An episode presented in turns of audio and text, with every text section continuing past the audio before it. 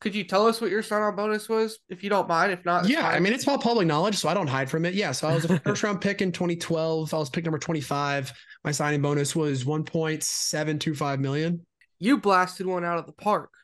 Very true. Over the monster. Yes. Was it like your, I don't want to say best hit, but was it one that you were just? Oh like, yeah, oh. for sure. It's one of the yeah one of my favorite moments. Absolutely. I saw on YouTube that you blasted a home run for your first major league career hit. Yeah. Yep. Correct. What is good, everybody? What is good? I am pumped for this episode. Um, as you guys know, we've had, you know, we've had minor league baseball players on here. We've had top prospect baseball players on here. And now we have first round pick, played a couple years for the Tampa Bay Rays.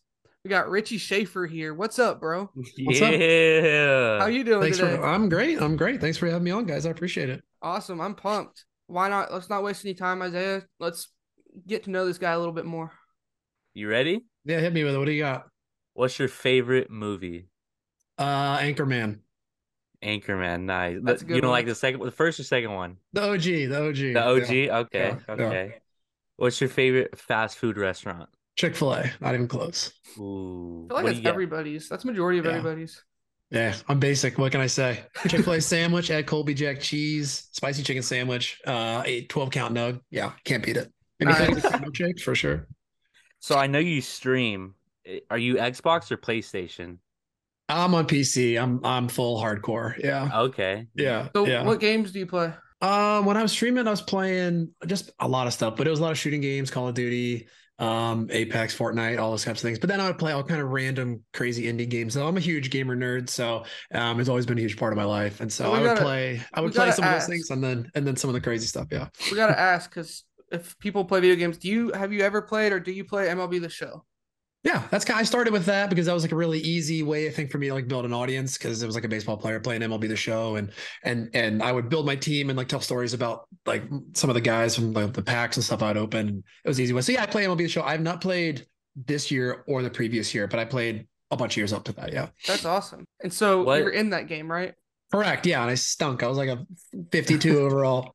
That's It's ridiculous. That's sick though. That's sick. That's brutal. Yeah, That's yeah. My speed was like 15. I'm like, come on, dude. It's like people with one leg is faster than 15. What are you doing, man? Like I can run backwards faster than 15 speed. I was so slow. Don't get me wrong, but that They're ridiculous, dude. Yeah, they're holding no punches back on that. Did I gotta know though? Did they do like a play? They did the, obviously like a player model on you. Like, did you go to the studio or were they just like? No, so like they did it in spring training for some guys. Um, but I so so in 2015, my rookie year, I wasn't in major league spring training that year. So I actually didn't get to do the thing. And then Mm. then they put me in the game because I made it to the big leagues. So they just put like a generic person in there. And then when 2016 came around, they just kept my player model in from the previous one. So like it kind of looks like me. They just do like a picture, but I didn't do the full like get in the green suit and put the balls all over you and like do this stuff or Dang. whatever. Um, but actually my stance was pretty my stance was pretty legit. My swing was pretty legit.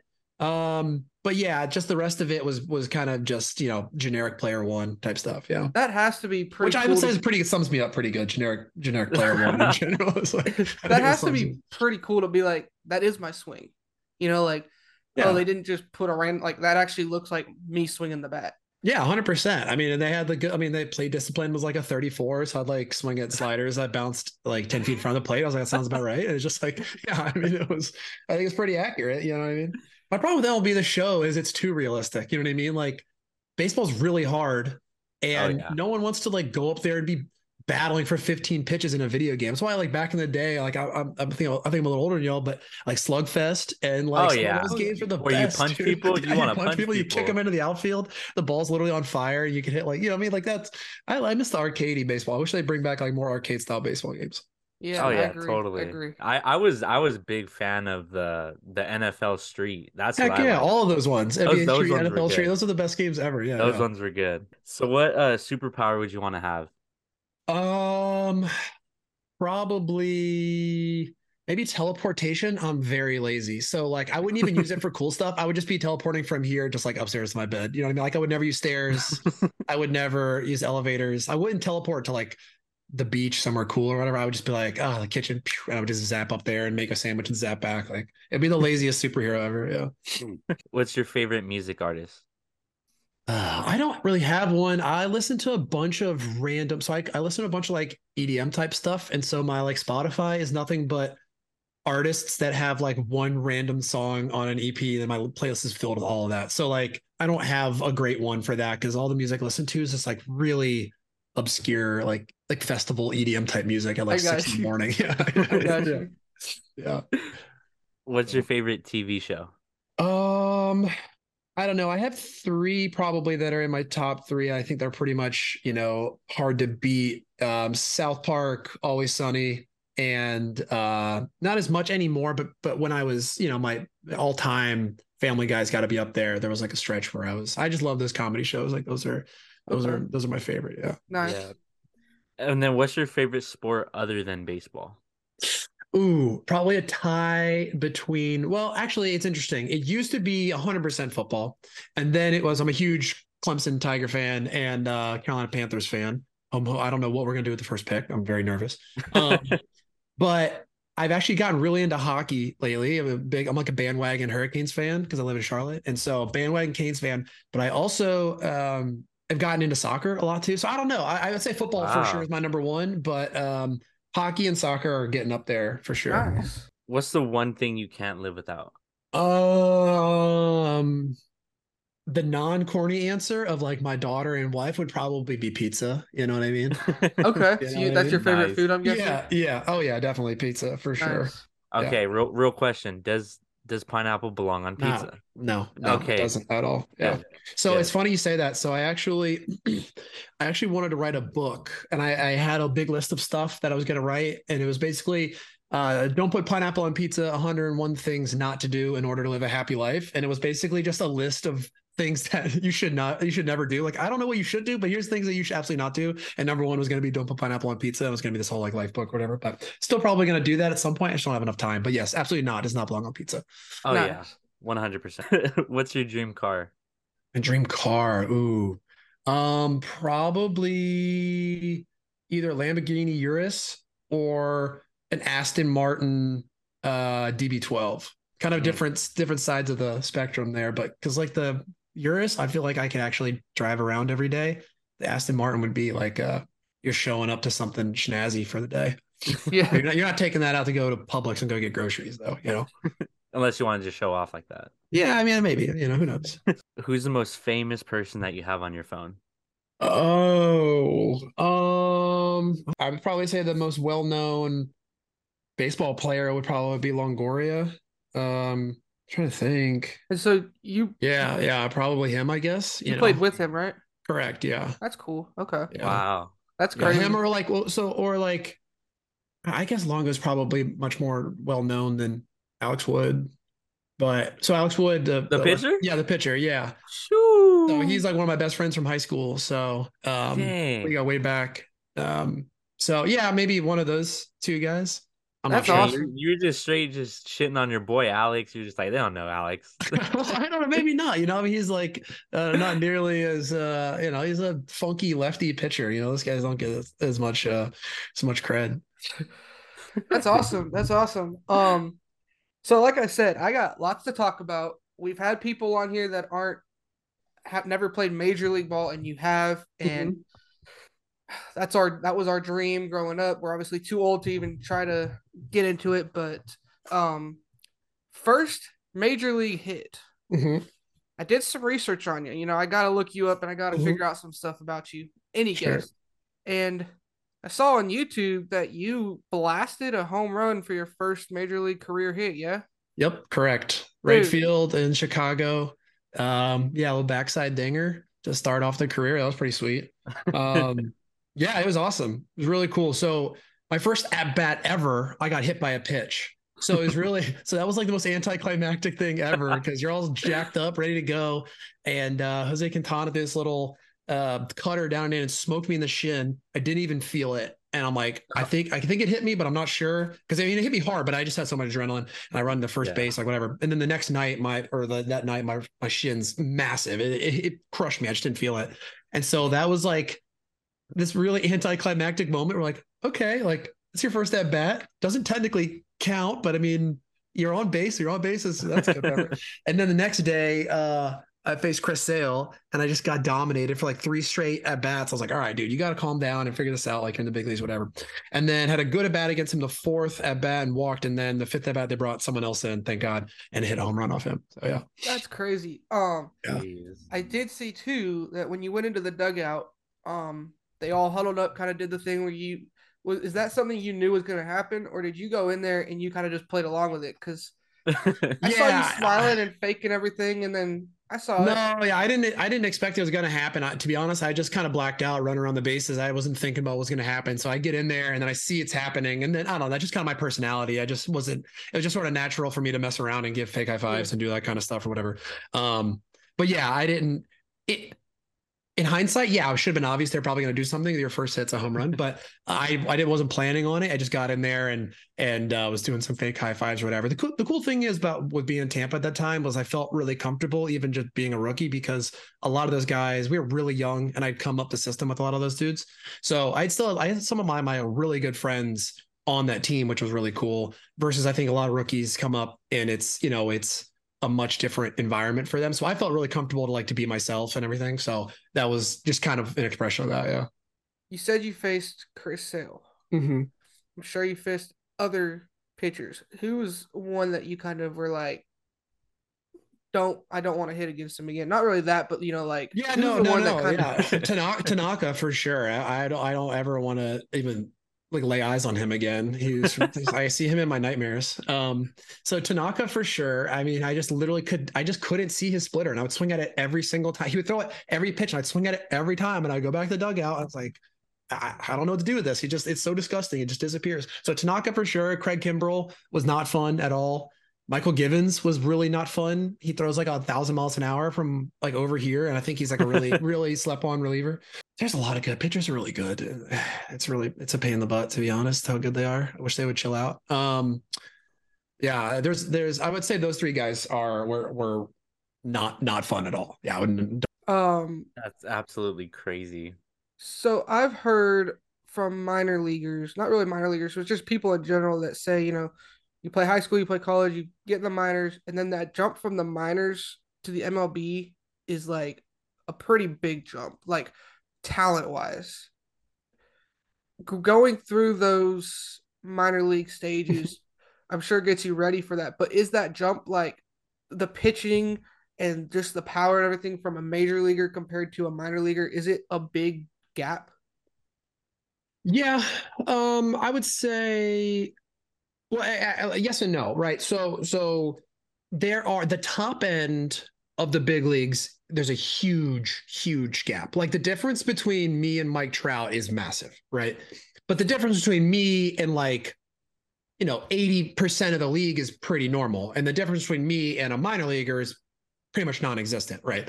Um, so there's plenty of dudes in AAA that could easily be in the in the big leagues right now. Like in, there's plenty of dudes in AAA, probably a few dudes even in AA that could easily be in the big leagues right now, and you wouldn't blink twice at them being there. Right? There's a ton of really talented. There's more talented dudes than there are roster spots for sure.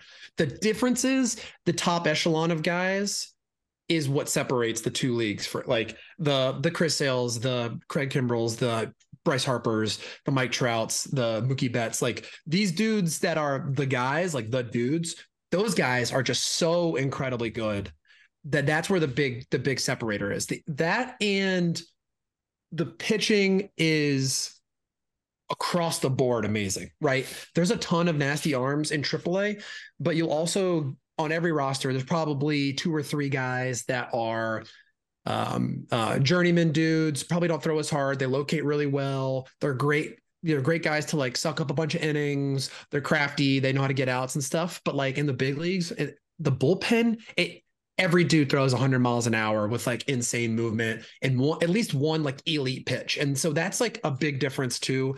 Is there's just no there's no like reprieve. There's no break. You're never like you know if if they take a starter out, then it's just four straight dudes of unhittable stuff where that's not necessarily always the case in in AAA, right? You can have like a a wipeout starter and then maybe like a few middle guys that are good but but manageable, and then like a really good closer. Where in the big leagues, it's like, you know, uh, you're bringing in someone like you know uh, I'm trying to think of a good person like Adam Ottavino over like in the in the seventh inning or something. You're like, what are we what are we doing here? This guy's like the closer on every team. Like, yeah. So it just is it's it's relentless. It's relentless. I think that's probably the the the there's like just no there's no breather, you know, in the big leagues.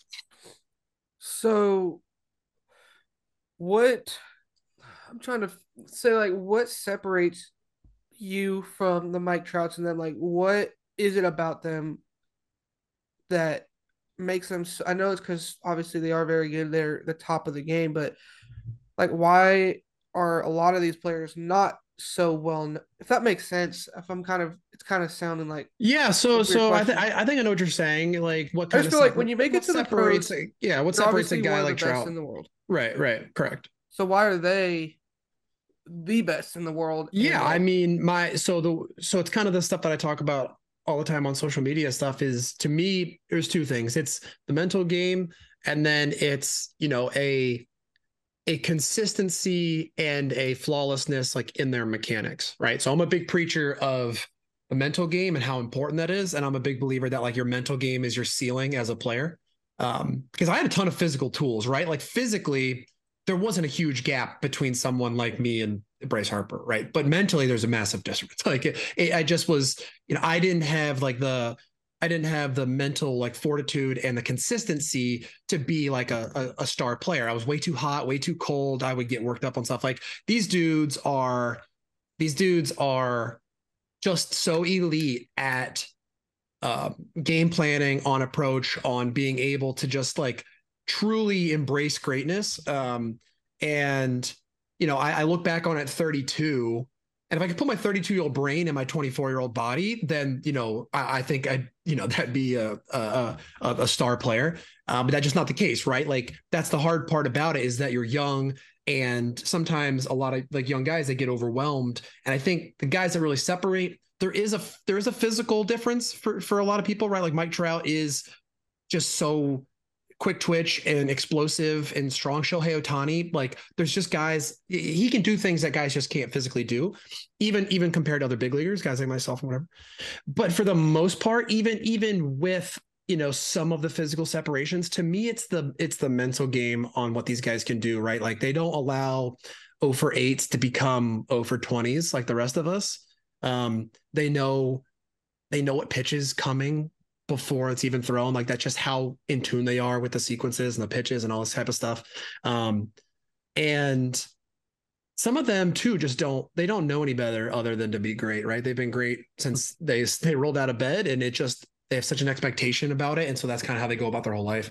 Um, so yeah, I mean, there, there's also, I mean, there's a there's a little bit of luck involved, right? With with anything, right? You got to be in the right situation. There's plenty of guys that had they been in a different situation, they probably would have thrived and gone on to be, you know, incredible players, and vice versa, right? There's guys that probably are really good players right now that were fortunate being in the system. Or I mean, I the the example I give all the time was like didn't really matter how good of a shortstop you were from about 1990 to 2006 if you're in the Yankees system because you weren't getting to the big leagues, right? Like yeah. Derek Jeter had that on lock, you know, and, and and there wasn't, you know, and they probably weren't going to uh, trade a bunch of those guys either because they wanted to have reliable backups. So there's a lot of you know of the business and the luck side involved with that too. That kind of puts guys in positions to to kind of be great also. But at the end of the day, it's really about that that mindset um, and the confidence. Okay. So with that, you you talk about being the best and everything. Were you normally an infielder that went to outfield, or how did that go? Because you kind of yeah. So so I was a third baseman, um, and I was I, a third baseman all the way through the minor leagues. Um, and then right as I was about to get called up, actually basically like right when I got called up, they obviously had Gold Glover there with Longo at third. I'm not going to play third base over, a, you know, a, a, guy who could very arguably win a platinum glove. He's that good at third. Um, so they moved me over to first because they want to try to get my bat in the order. So then once that happened, I kind of never went back to third base. It was one of those things where sort of your perception as a player gets altered and shifted in the narrative about who you are, just kind of gets set in stone. You don't have a ton of control over that, right? So as much as I I always from from from the day I from the day I got signed to the day I left, I always took ground balls at third. I always tried to push the narrative of me as a third baseman back into the conversation because it was just more much more valuable as a third baseman. But ever since I got to the big leagues and got moved over to first, it just kind of never I never got that opportunity again. And then so because of that, I was trying to, you know, increase my value a little bit more and told guys I could play the corner outfield. And so when I got, you know, picked up by Cleveland finally, that's when they moved me to the outfield. Um, and from that point on, then I kind of stuck in the outfield a little bit more too. So, um, yeah, so I came up as an infielder, always wanted to stay and be a third baseman. And the unfortunate part is I got so much better at third base when I got called up because I would take ground balls to Longo all the time. And he was pretty instrumental in like changing everything with how I thought about defense and ground balls and everything. And it sucks because I feel like he got so much better as third baseman and I never got to use it. So uh, I look at like the years that I played third prior to that and then the all the stuff I learned and got to do, and I just never got to I never got to do it in a game, which was a huge bummer. And so I mean, I did in spring training. I would play third base all spring training long, and then the season would start, and I'd go to first the outfield. I was like, okay, sick. So, so what what teams did you play for? Um, Tampa, Cleveland, and Milwaukee. Ooh. I mean, which one was your favorite? Um, I mean, I gotta say Tampa. I mean, they're the ones that gave me the opportunity to play in the big leagues, which is amazing. Yeah. Um, but I mean, I loved all the organizations I was I was I played for. They were pretty great. Um, there was a bunch of teams I was on from a roster perspective. Like in in the 2016 offseason, I got traded to Seattle, and then Seattle DFA'd me, and I got picked up by Philly. And then Philly DFA'd me, I got picked up by Cincinnati. Cincinnati DFA'd me, I got picked up by Cleveland. Cleveland DFA'd me, and then I end up sticking with them all through. So that all happened in like five weeks. It was crazy. And all in the offseason. I never played a game. They never even saw me or anything. So I was with a bunch of those organizations, but I never actually played a game for them. But um, yeah, all, all the teams I played for were awesome. Um, and I got super fortunate with the AAA affiliates too, because I played in Durham for a couple years, which is incredible. Um, and then I played in Columbus, which I really loved. The Milwaukee affiliates weren't that great, but um, the two places I played, uh, I mean, because technically I was in Colorado Springs, but I don't I don't count that nearly as much as the other two. How did that affect you mentally? Yeah, it sucked. It was hard. it was terrible. Uh, I was so confused because so what had happened when when I got traded in 2016, I was still I was in the big leagues. Like I finished the year in the big leagues, and so I was still of the mindset that like I am a big leaguer. I'm still this guy who was a first round pick. I played in the futures game in 15. Like I was still a commodity, right? Like I was still someone wanted. Yeah. And so when I got traded, I I was under the assumption that Seattle was like trading for me because they wanted me. And and that's a pretty good assumption. Like Jerry Dipoto called me and he's like, Hey, we're so excited to have you, blah, blah, blah. Little did I know that that's kind of just, you know, how it works where, you know, if you get picked up, the GM calls you and when you get let go, it's like some seventh dude down the totem pole who's like, you know, he's like making burritos in the back. He's like, Oh yeah, by the way, we got a note that says like you got DFA. So like, okay. Um, and so when I first got DFA'd, that like really hit me hard because I just wasn't, I never viewed myself in in that light that I was like someone who could get DFA'd. I had a much a much different sense of my worth as a player than I guess the league saw. And so that kind of changed a lot of things. And then I got DFA'd again and again. So then once that, once that again, once that narrative started, then it, the snowball just kind of kept going. Like I was someone that was like easily, you know, um, you know, uh, someone that you, you could kind of toss away.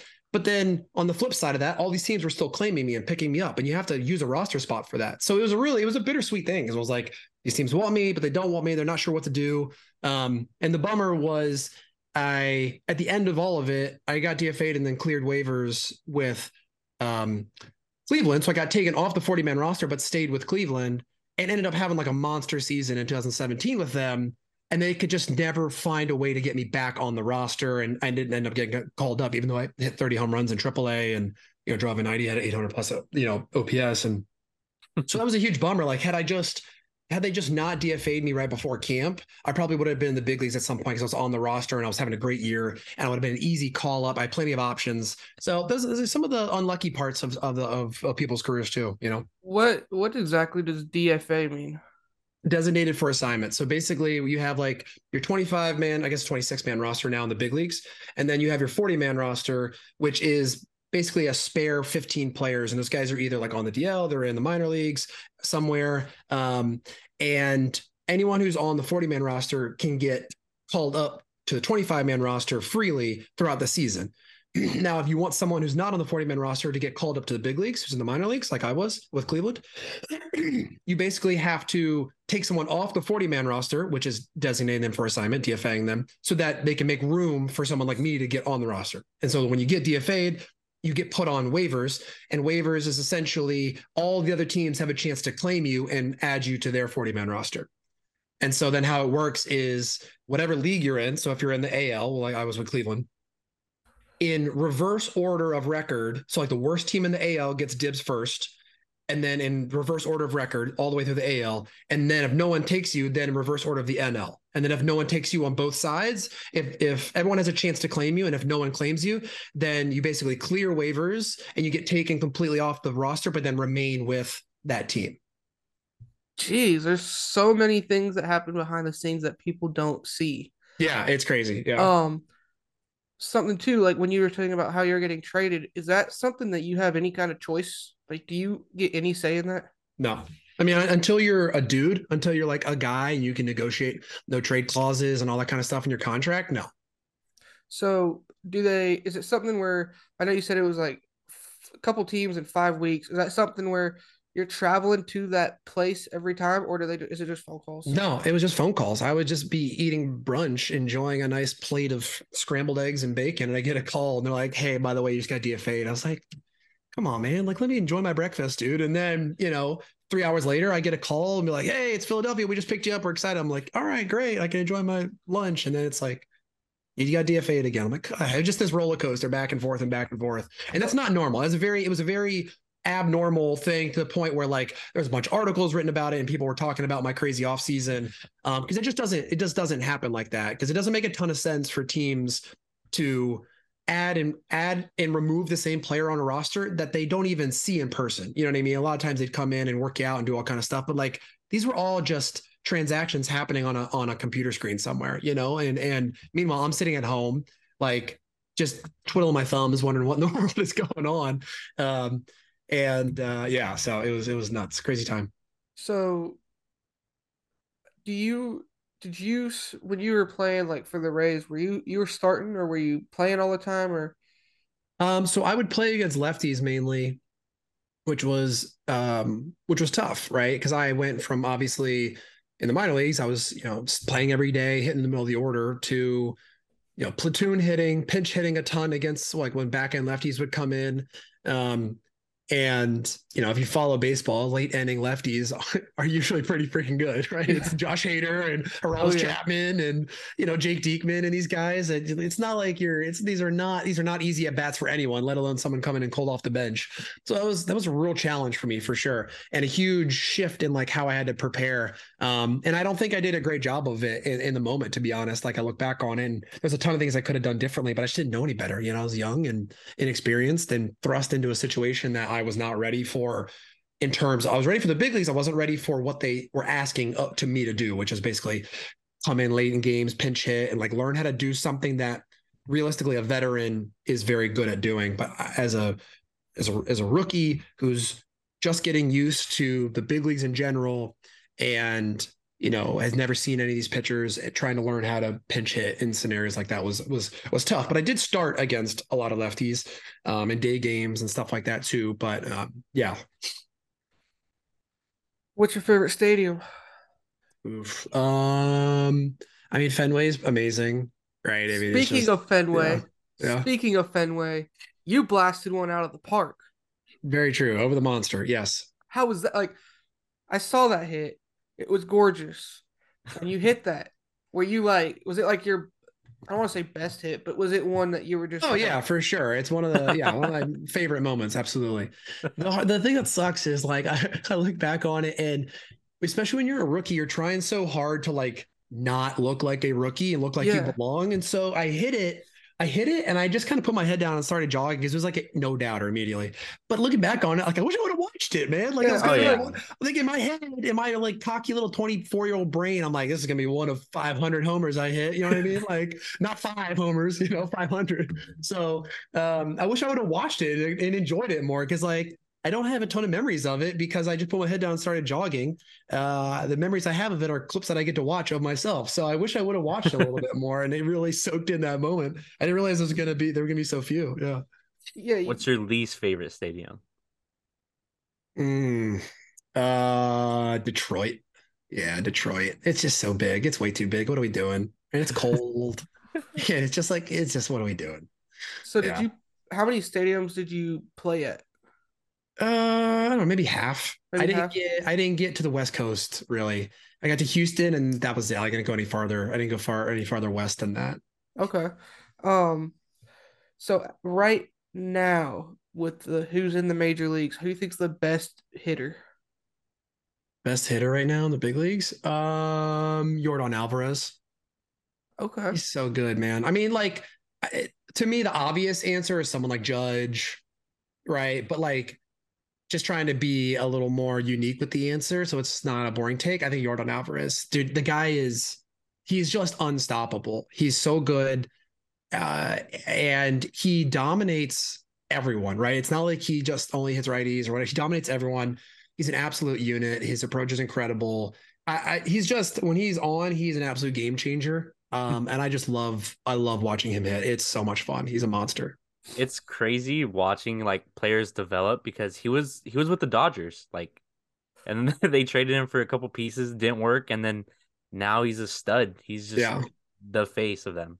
Yeah, I mean, and that's kind of what I'm talking about. Where like being in the right environment at the right time and getting the opportunities is like guys allow you know, get a chance to blossom and become these dudes.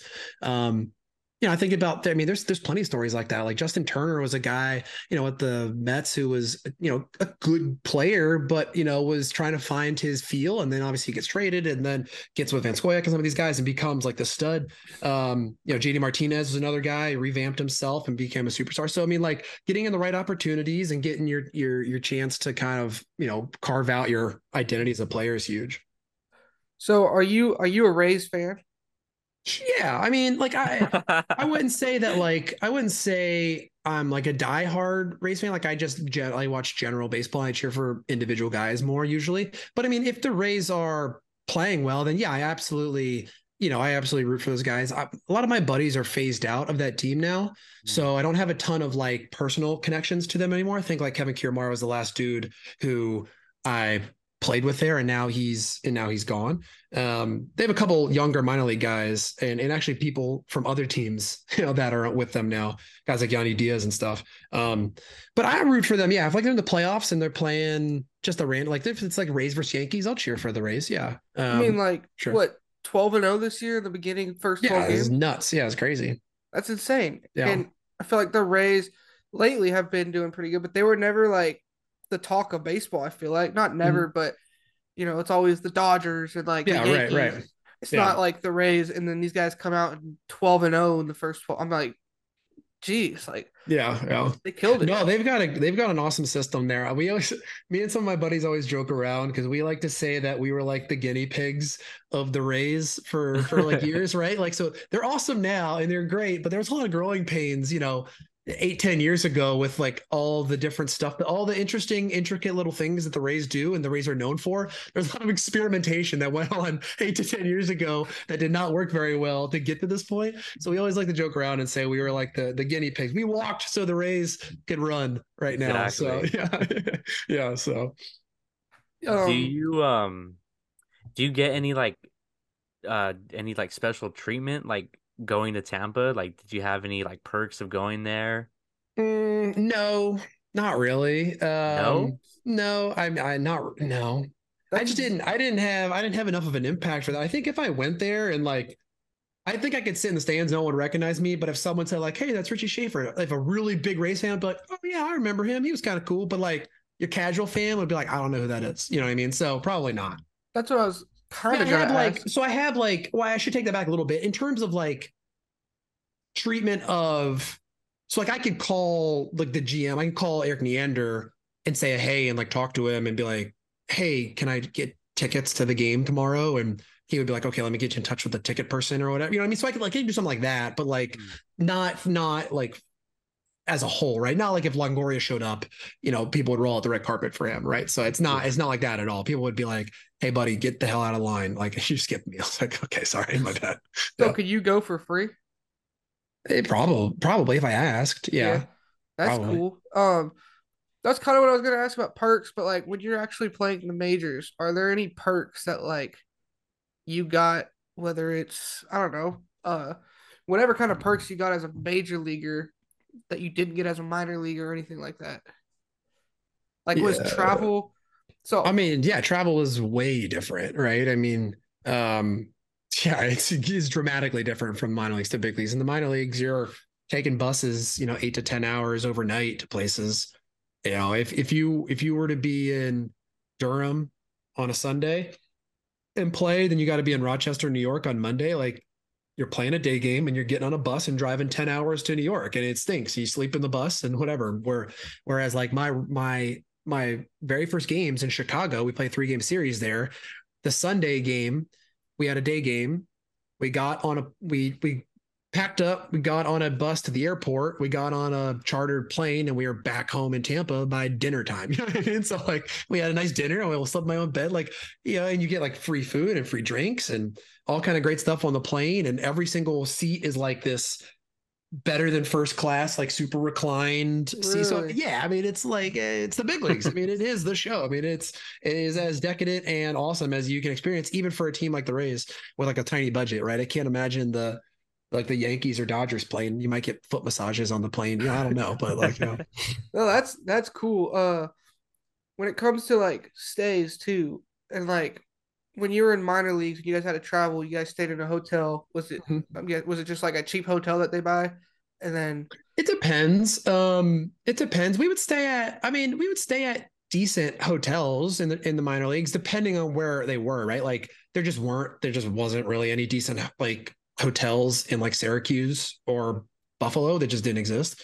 Um, but like when we stayed in funny enough, when we stayed in like Toledo, there was like actually a cool hotel in Toledo for some reason that was like a cool mm-hmm. rooftop bar and all kind of stuff there that we stayed in. And it was a nice hotel. Yeah. But when you're in the big leagues, you stay at five five star hotels. It's like mandated in like the collective bargaining agreement. You have to stay in five star hotels. So you're staying like Ritz Carltons and Four Seasons and like W's they, and like they're they're amazing. Yeah. Do they have like a contract with these guys? Do they rent the whole thing out? Do they? No, no, no, no. You're not just the whole, a, not the whole thing out, but like you have to stay with somebody, or do you just get a room by yourself?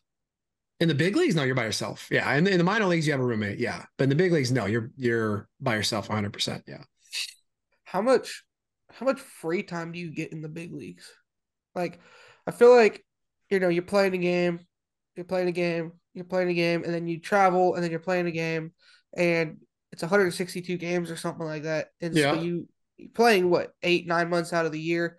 Yeah. Um, during season, how how does that free time work? Because don't you show up early to game time? Yeah. Do all your like kind of explain. Yeah, yeah. So I'll run you through. I'll run you through like what a typical game day schedule would look like, and then an off day. So you te- you get more time off in the big leagues than you do in the minor leagues.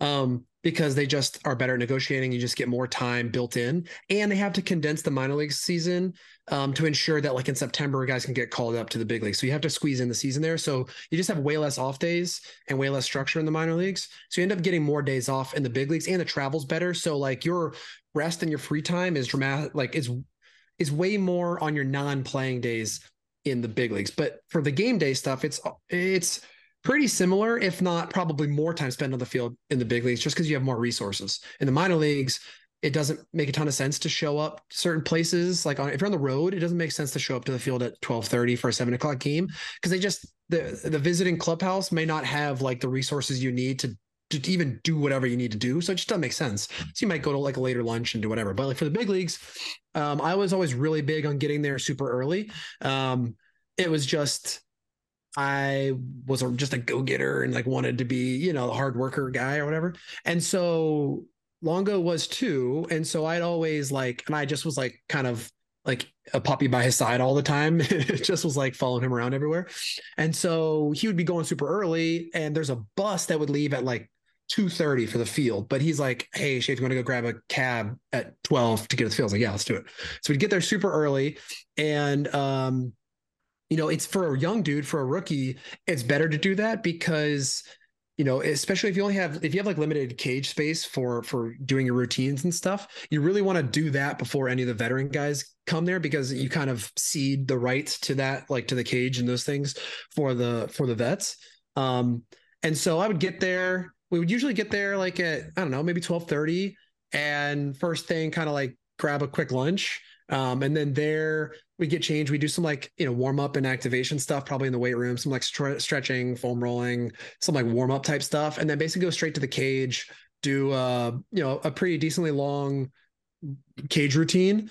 Um, come back from there. Um, maybe grab another snack, maybe do something in the weight room if you have to, maybe go like the, um, um, the training room and get any type of treatment you need. Like, you know, I, I, was young and spry at the time, so I didn't have a ton of stuff, but like Longo was older and more banged up. So he had like a million things he had to do. Um, and then usually we, after that, we would go out and do um, either early ground balls or early defense stuff. Um, and this is when I would usually take my ground balls at third because once batting practice started, then I would go to my actual position to do stuff. So first base usually or outfield and power shag, whatever. Um, and then BP would be at like four, four, uh, four thirty maybe for a seven o'clock game.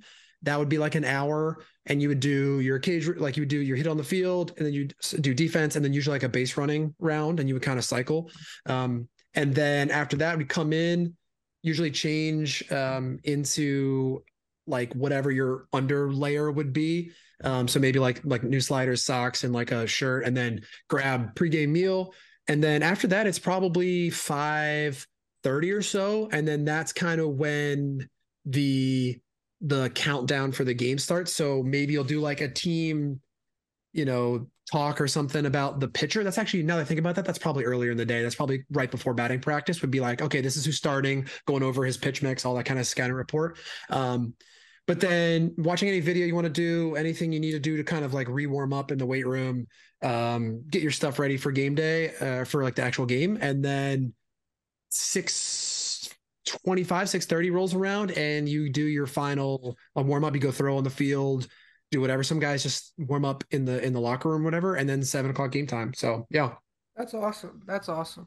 Yeah. That's so much. Yeah, it's crazy. And then like on the on the on the other end of it is you play the game and then afterwards is you know there's a ton of cool down right? You're doing you come in you shower up eat and then do um, you know any type of cool down stuff that you need to do whether it be you know icing down or doing any kind of like in the weight room post game stretching or if you if you need to lift that day usually some some guys like to do it after the game.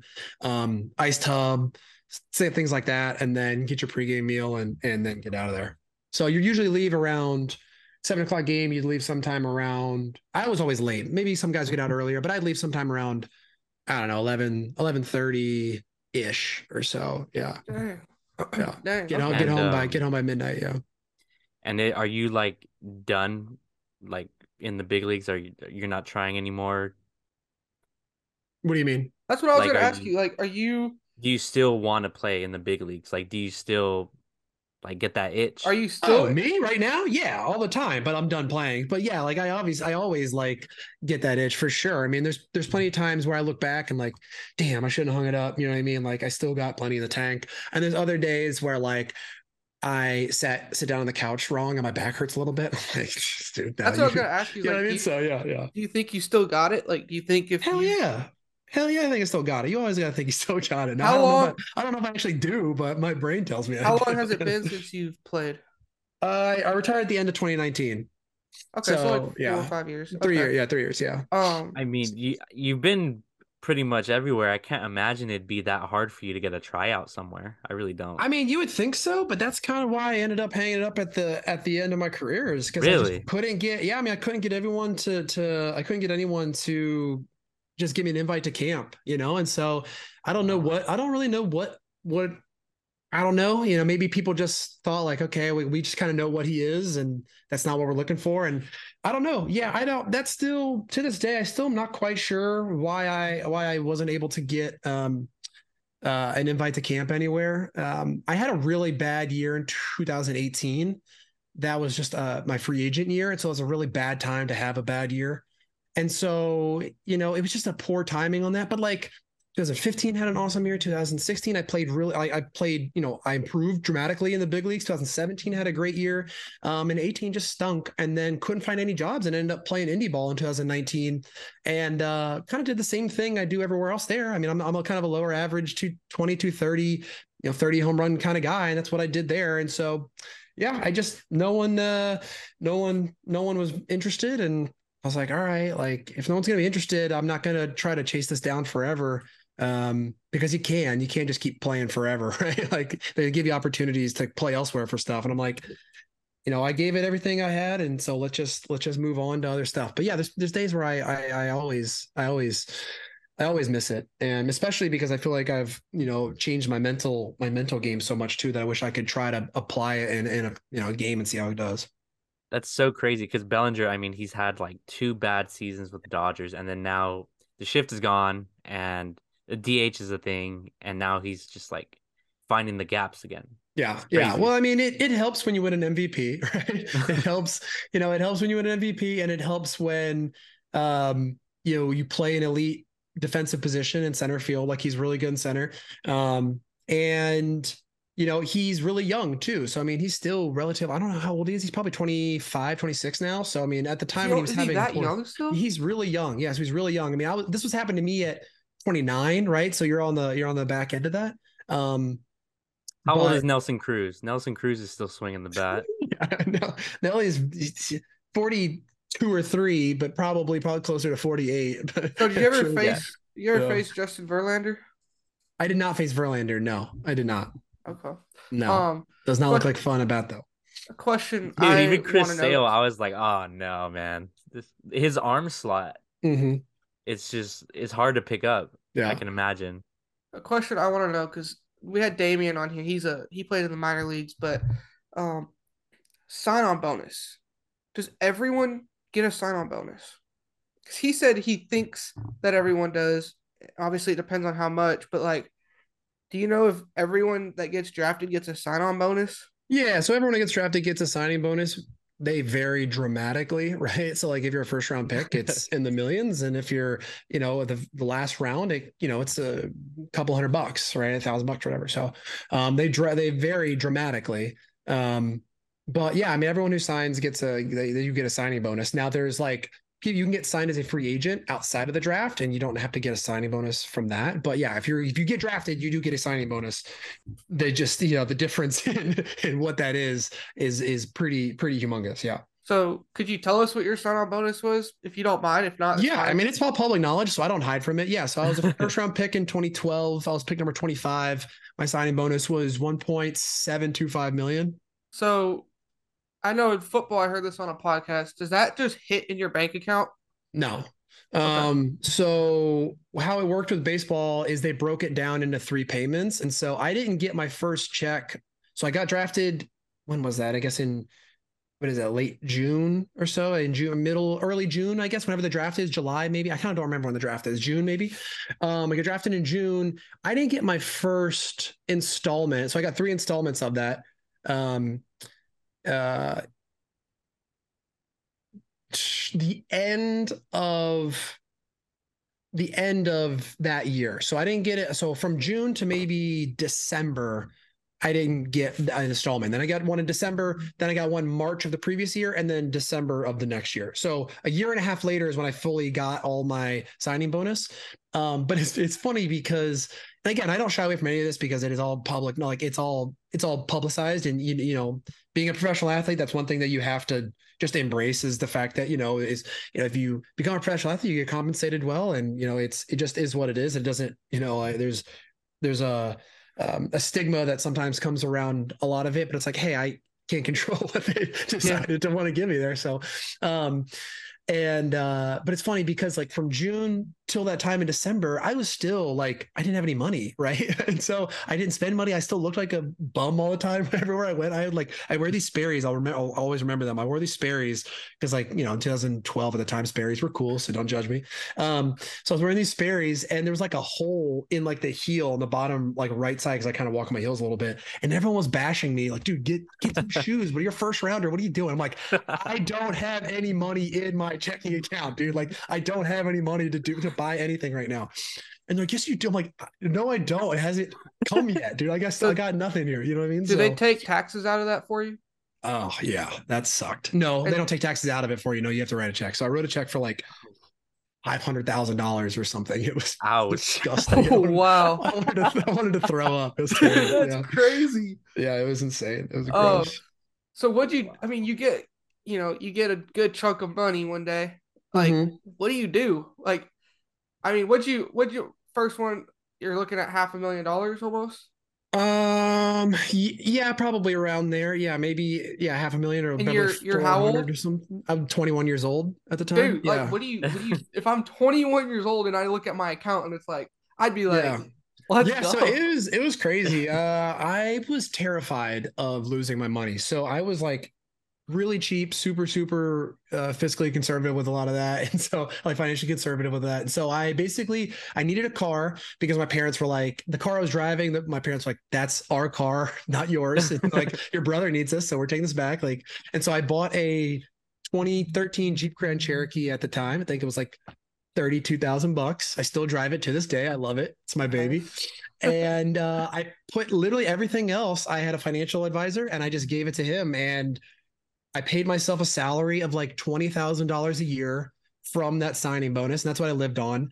And I didn't touch the rest of it. I just invested the rest of it um, pretty ultra conservatively for a long time. And then as I got older and I, I learned a little bit more, I started investing a little bit differently, but I didn't touch it, man. I was so terrified of like losing it. Um, that and to the point where I actually think it hurt me a little bit because not only like from an investment ideology, I probably could have invested it better and, and have more money now than I do because of the, you know, I just wasn't very aggressive with how I invested. I was super safe. But also I was so cheap and so frugal that I also would invest in myself sometimes, right? Like when I moved, uh, I, I was probably three years in when I moved to Raleigh, North Carolina with my wife for her job. And I was looking for a new place to work out because I had a good setup in Charlotte, but I was looking for a new place to work out. And I came across this training facility and it was like this elite awesome training facility which in Charlotte I was working out this place that they were letting me work out for free because I was helping them like build up their you know their their user like their their player base of baseball guys.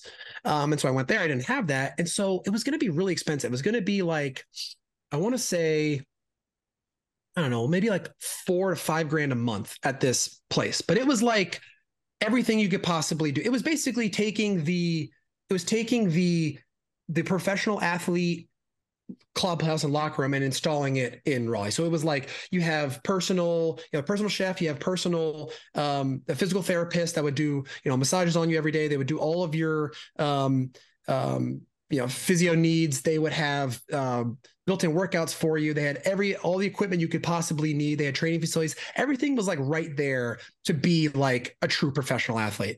Um, and the guys that are, but the guys that already have made it, they have they don't even blink at spending five grand a month on training like that, right? Oh yeah. But I was like, I'm not spending five thousand dollars a month on this gym. Are you out of your mind, dude? And so I look back on that and I'm like, because what ended up happening is I ended up working out. I I I, I met up with some of these guys. I went to NC State and talked them into like letting me come and work out with them in NC State and their and use their facilities, which was awesome. But I ended up hurting myself lifting because I was doing it all on my own and I didn't have anyone watching me. And so I hurt my back deadlifting. And I look back on that and I'm like, you're an idiot, dude. Like you you wouldn't spend five thousand dollars a month on this like state of the art training facility that would have made sure that everything that you're doing was going to be like to be the like the best player you could possibly be and the best player in the world. And like I basically was was tripping over dollars to pick up pennies, right? Like it just was. I look back on it and I wish I had more. um you know, I wish I, I wish I would have invested in myself a little bit more and and not been so you know uh, tight to the chest with my money on that because um you know the, the best in the world they do train like that you know what i mean? That is the reality. And so me not doing that put myself at a disadvantage. Even though i was trying to work as hard as i could i just wasn't spending the money on the resources to do it you know? So Gotcha. Yeah Gotcha. No, that Oh. totally makes sense. I mean, you're 21. Like I, dude, that's just too much. I yeah right it's crazy but i mean if you're you think about it right if you're Yeah, you know, yeah, no, it you're sense, someone who just signed a hundred million dollar deal they're just like you, you fart five thousand dollars just like whatever dude you know like it's nothing to them but to me i was still in the minor leagues i was making you know 1100 bucks a month and You know, uh, to me, like, and I was paying myself a salary of 20 grand out of that. So I was still living like I was making 20 grand a year. And I was trying to just pretend like I didn't even have the money I had. Um, because I was so scared of losing it and or spending it, you know, uh, unwisely. And so, yeah, I mean, it was, it helped because I protected my capital, my assets, but at the same time, it hurt me because I didn't, I didn't invest in myself the way I wish I would have. So Yeah. I want to see if Google is correct real quick because Google said that your salary was five hundred thousand dollars, five hundred seven, five hundred. Um, I mean, yeah. So that at the time when I got called up, that was I think that was league minimum for the MLB. It was around So- five hundred and thirty-five thousand or something like that. Five hundred. So how does- five hundred seven? Yeah. How does getting paid in the MLB look? Is that like a regular job? You're getting paid every two weeks? Is it once a month? Is it how does that work? Yeah, so it was every two weeks, um, and that's prorated, right? So like I got called up in August, so I, would, I didn't make a full five hundred thousand. I made just made prorated of whatever that is. Um, but yeah, it's it's insane because you make you know eleven hundred bucks a month in the minor leagues for however like the six seven months that you're playing, so you're making nothing, and you get called up to the big leagues, and at the time you would make like thirty three hundred dollars a day.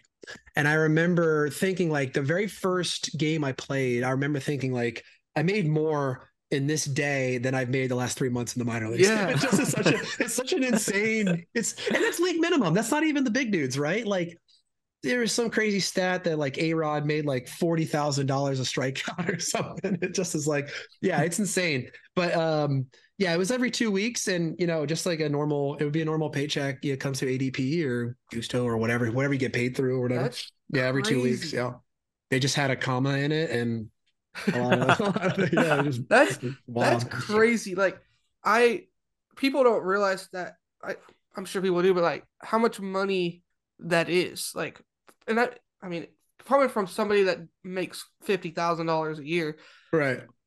making three thousand dollars a day, I couldn't imagine. Yeah, it's crazy. So that's why, especially guys that were like fringe dudes like me, like every day in the big leagues was huge, right? Because think about it from from from you know, I mean, I was super blessed and fortunate that I got drafted where I was. But you think about like a 30th round dude who made, you know, who got like a thousand dollar signing bonus, and now he's making eleven hundred bucks a month in the minor leagues for three years or whatever. I mean, he's made, you know, he's made what twenty five thousand dollars over three years Yeah. you know and and so like every day that he can be in the big leagues is like sorry i'm gonna sneeze. Oh no. A sneeze just it came on to me real quick. Um but yeah that's why like these guys it's so important like uh, to hang on for as many days as you possibly can because there's no guarantee of tomorrow.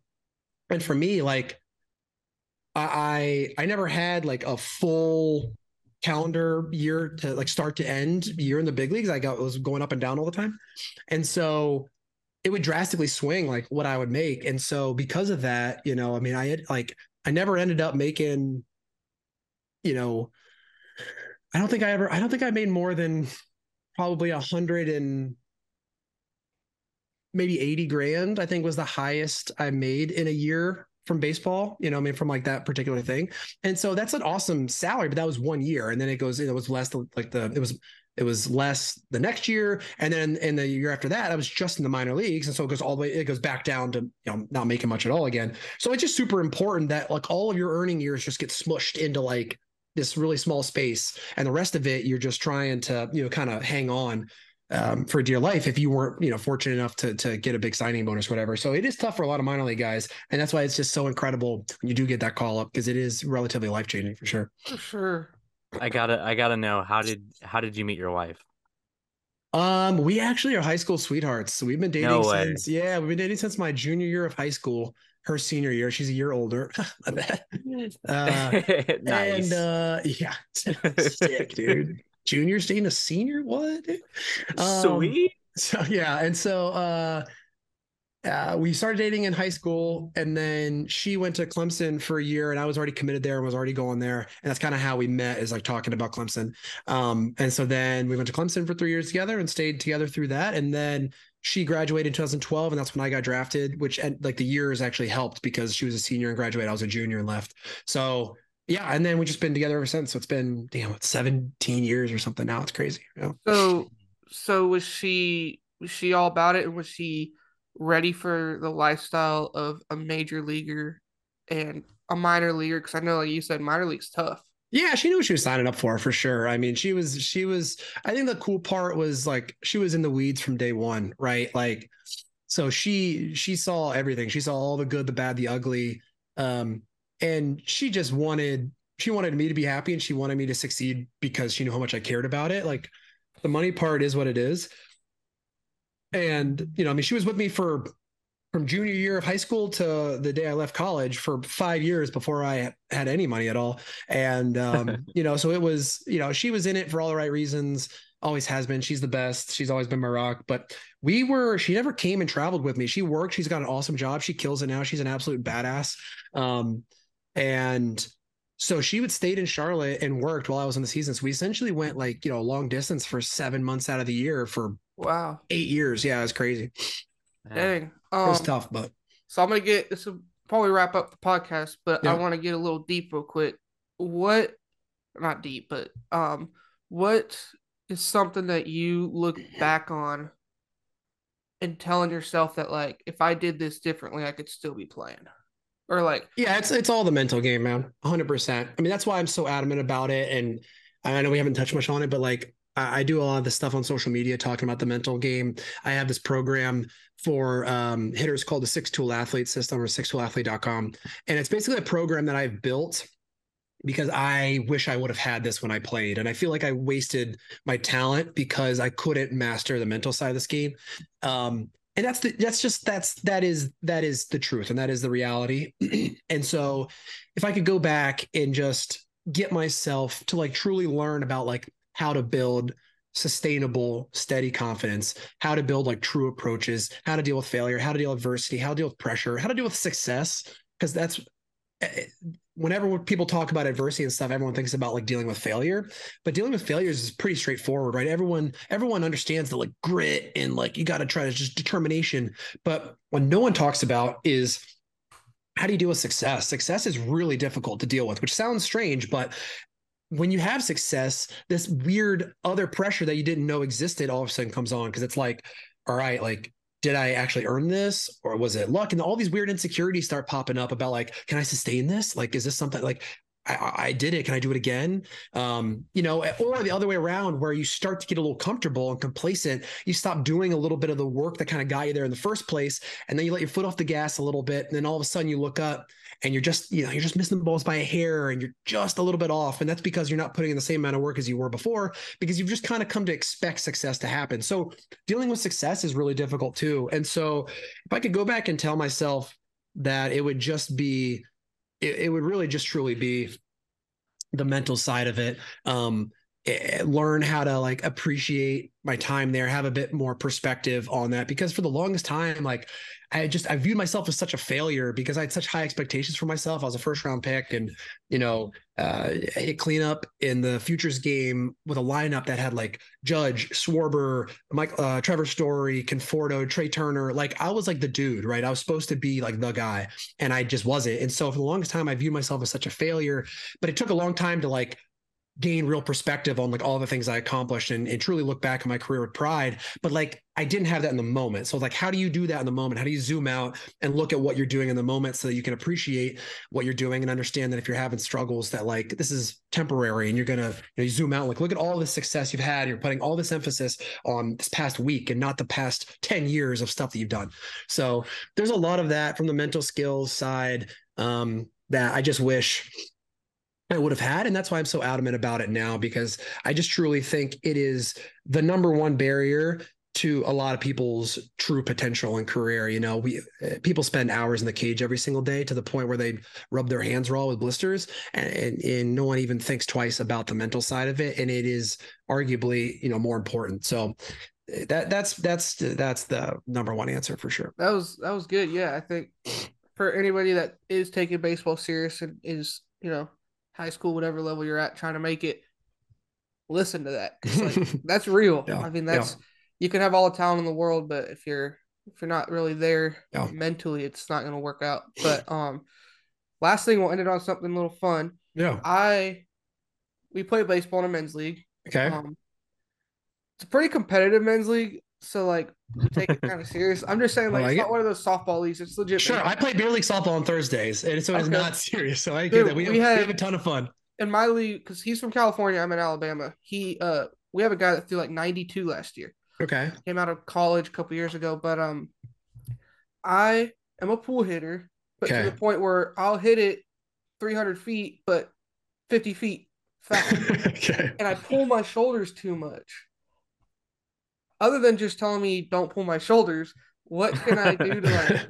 what can I do to work on something so I don't do that?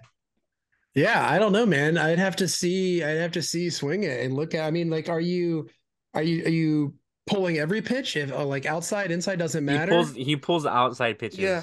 okay. He pulls outside pitches. I catch and I see everything. So then, you know what's going to sound really strange is I would say, I would say, open up your stance, which sounds counterintuitive, but so open your stance up, um, and get off the plate a tiny bit, Okay. and then when you stride, stride a little bit more like in and towards the plate. And that will sort of close you off a little bit more and change your angles a little bit. And this, I'm saying all this without without no, seeing you or no, you're good because But yeah, because it, it's interesting because people think you got to do the other way. But the problem is, if you start closed off, your body's going to naturally want to open up and then everything follows through it. So start open. Your body's going to naturally be like, I'm too open. Let's get closed. And so then you're going to work yourself into being closed. And now all of a sudden your energy is going through the middle of the field a little bit more instead of towards the pull side. So see if that, see if that works. let's go. I'm gonna hit nukes this year. Watch. There Um, you go. no, there you go. that- Dinger City. it like I've never even thought about it that way because everyone on my team's like, why don't you just sit like Stanton does and like completely turn? And then when you No, it's the about it, opposite. No. like you're saying, when I go to step, I'm not gonna really stay like that. I'm probably gonna step back to open up, Right. and that might be what I'm doing. So now that I can Yeah. focus on stepping in and turn, like, Yes. dude, I love it. I never Yeah. even Yeah. thought of that. 300. If, you, if, you, Jordan if you're King, if you're if you're 300 now. closed, if you're closed, your body's going to naturally want to open up a little bit more, so you have room to swing. And and what's going to happen is you're just going to continue on that move. So everything's going to continue to rotate out like towards the third base dugout. I'm assuming you're righty, and and it just everything's going to continue. And then the barrel and the pal, the ball's going to come across the plate. Everything's going to move towards left field. Whereas if you start open, and you start real open, even you can even have your shoulders open, and then as you stride, you stride like in and towards like in and towards the pitcher, towards like second base, and then everything closes down. And then as you close down, then all that stuff will instead of going to left field, the barrel and the energy will start moving towards the middle of the field. Let's go. go. I'm pumped. There you go. I have I have practice this Sunday, and I'm gonna stand up there like that, and my coach is gonna be like, "No, you need to go. You need to close your stance." I'm like, "Just watch." just watch, just Shaffer watch. help me out. Watch. Dinger And I'm gonna City, hit right one. here. He's gonna be yeah. like, "Okay." yeah, okay. yeah. All right, there you go. There you No, go. I like you, it. You Um, take videos and send it to him. I will, I will. yeah. Um, But hey, I only take credit if you do well. If it backfires on you, that's not my fault. don't worry. I'll put. that's It's okay. He's a- like he's like five three. I'm not five That's the key to being a good a good hitting coach is you only take credit for when the players do well, and if they do poorly, then just say they you know as a Yeah, you so can if only get, go- you if can only I- get you can only get through these hitters so much. So If I hit like a, a hundred back, like a, a hundred average or whatever, I'll make sure that I don't say that you taught me that. I'll just correct, it's not my fault. Yeah, if you Um, rake if you rake, that's that's I get credit for that. If you don't, then that's not my fault. All right, sounds good. Um, Yeah. dude, I didn't know that you were in North Carolina. Um, you're not far from me. Um, we I would love to have you on again sometime in the future. Cause I feel like I have so much still to talk about, but we've already been on here for an hour. Oh yeah. Um, Hey, I'm a talker. Sorry, I can ramble. no, I love it. No, great. no, you're Um, awesome, man. But we would, I mean, if we could do this in person sometime, that would be awesome. Um, but dude, thank you so much for hopping on yeah, of here. course. No, thank you guys. It was fun, man. I appreciate it. I I learned a ton. I mean, you're our first major leaguer that has been on here, and not saying the minor league people or like Damien was didn't know what he was talking about, but it's like you've been through everything. Yeah, right, right. There's, So- there's not not much I hadn't seen. Yeah. It was cool to just kind of know because you know that was our dream is to make it, and obviously we didn't. So, um, appreciate you hopping on here, dude. No, I appreciate you guys. Thanks a lot, and uh, good luck with the with the pod, man. Thanks, man. And if you don't mind, just hop, just stay on here for just a quick minute. I'm gonna Sure. let him end it, and then I'll just uh, we'll say Yeah, goodbye to you cool. too, Isaiah. Any anything you want to plug in, man? Any last bit? Um, yeah, man, just follow me on all my socials. I'm a straight influencer now, dude. Let's go. Let's um, go. yeah, follow me on That's what I'm TikTok, talking Richie dot Shaffer. Follow me on Insta, Richie Shaffer underscore. YouTube, Richie Shaffer. So just go go if you want some cool baseball content. Go follow me there. You know. You want to if you want to learn how to hit nukes, Hit There him you up, go. man. Don't worry, I'll There I'll go. make a video of me hitting a nuke. I'll post it, There you and go. it'll, then I'll say that you taught me how to do that, and then there you go. Uh, there you go. That'd be my testimonial. www.sixtoolathlete.com. Thank you, you go. so much, Richie. Dude, Yep. you're awesome. I appreciate it, I'm, gonna- guys. I'm gonna have my Jordan pitch to you and, and KU. I love it. Thanks for listening, guys. We love you. Take care. See you later, everyone.